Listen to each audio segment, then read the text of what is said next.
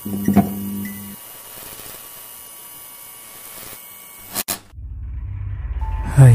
selamat datang di podcast bermalam. Gue Aldi yang akan menemani malam kalian.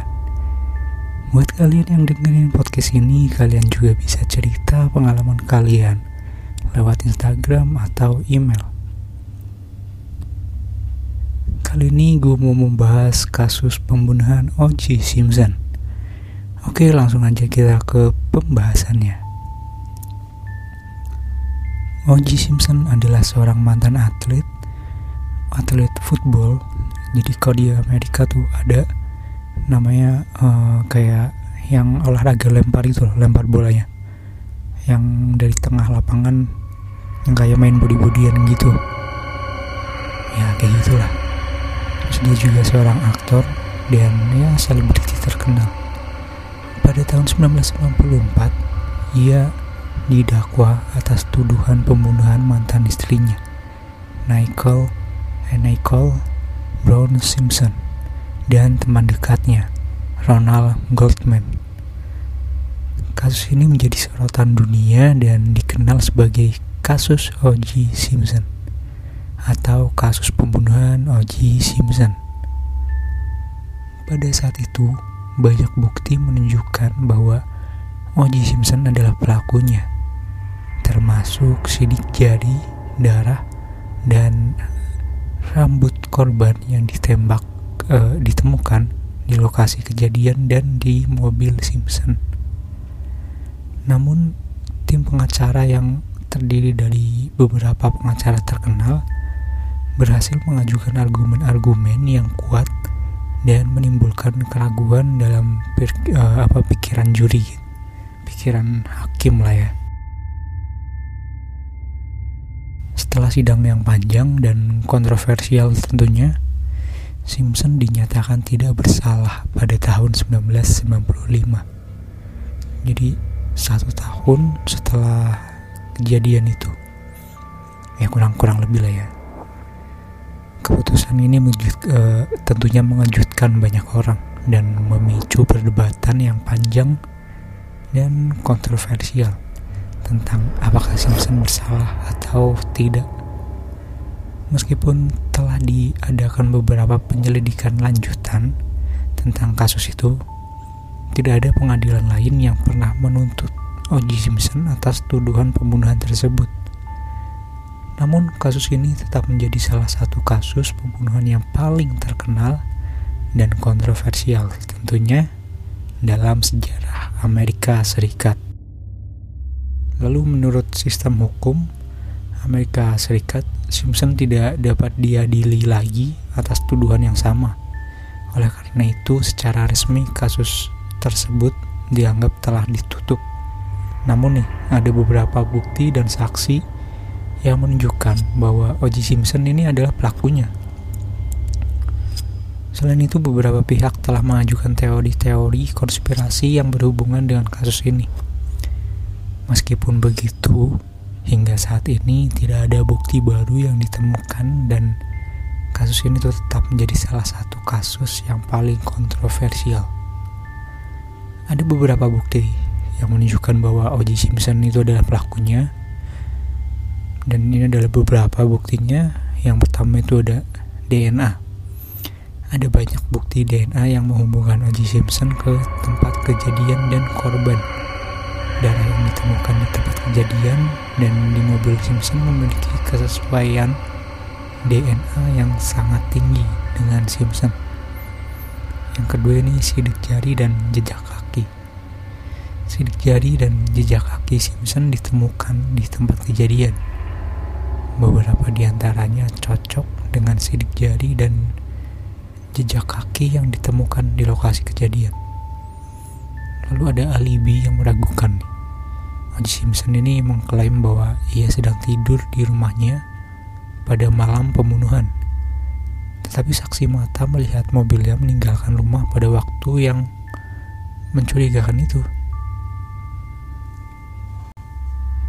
Lalu yang keempat ini ada kekerasan dalam rumah tangga. Nicole Nicole Brown Simpson atau si mantan istrinya Oji ini sering melaporkan kekerasan dalam rumah tangga yang dilakukan oleh Simpson selama pernikahan mereka. Hal ini menunjukkan adanya motif yang kuat bagi Simpson untuk membunuh mantan istrinya. Lalu yang kelima ini motifnya. O.J. Simpson dan Nicole Brown Simpson telah bercerai beberapa waktu sebelum pembunuhan terjadi. Ada banyak bukti yang menunjukkan bahwa Simpson tidak bisa menerima perceraian tersebut dan merasa cemburu dengan hubungan Brown Simpson yang baru.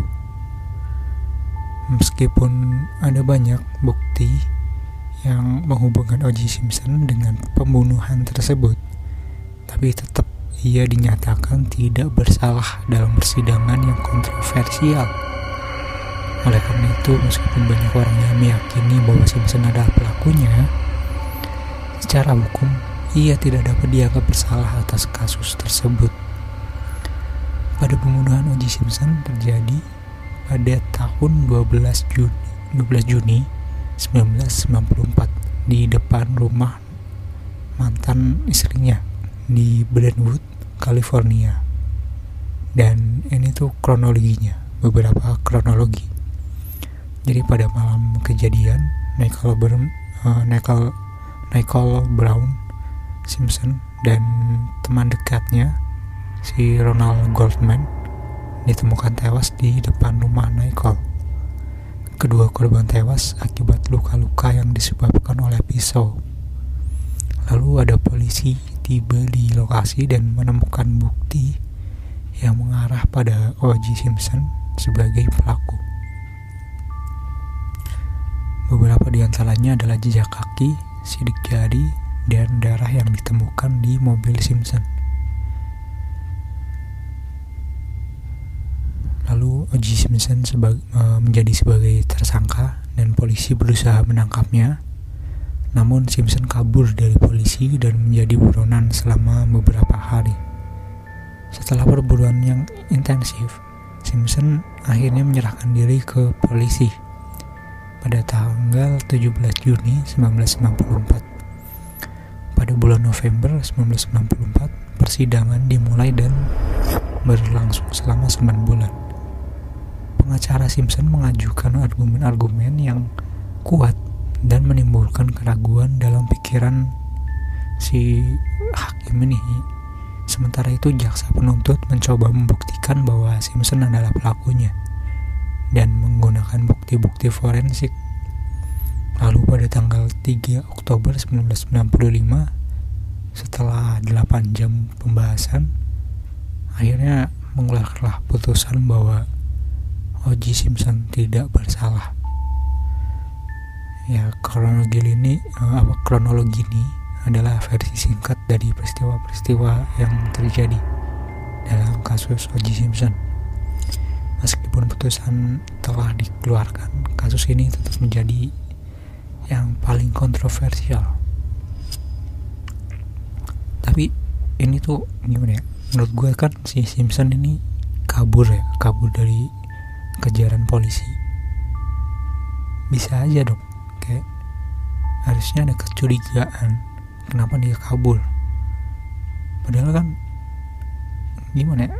Padahal kan itu mantan istrinya yang di mana harusnya kalau emang nggak bersalah ya udah. Nggak nggak usah kabur gitu. Tapi ini kenapa kabur? Itu ya itu gue gue atau ya. Cuma pikiran dari pertanyaan gue aja sih. Ini ini kasus emang bener-bener gila sih. Semua bukti-bukti udah mengarah ke dia tapi dia tetap bisa lolos. Tapi nggak tahu ya itu benar atau enggak. Hingga akhirnya itu semua jadi sejarah. Dan itulah sekilas cerita bermalam kali ini. Gue Aldi, sampai jumpa di bermalam berikutnya. Ciao. thank you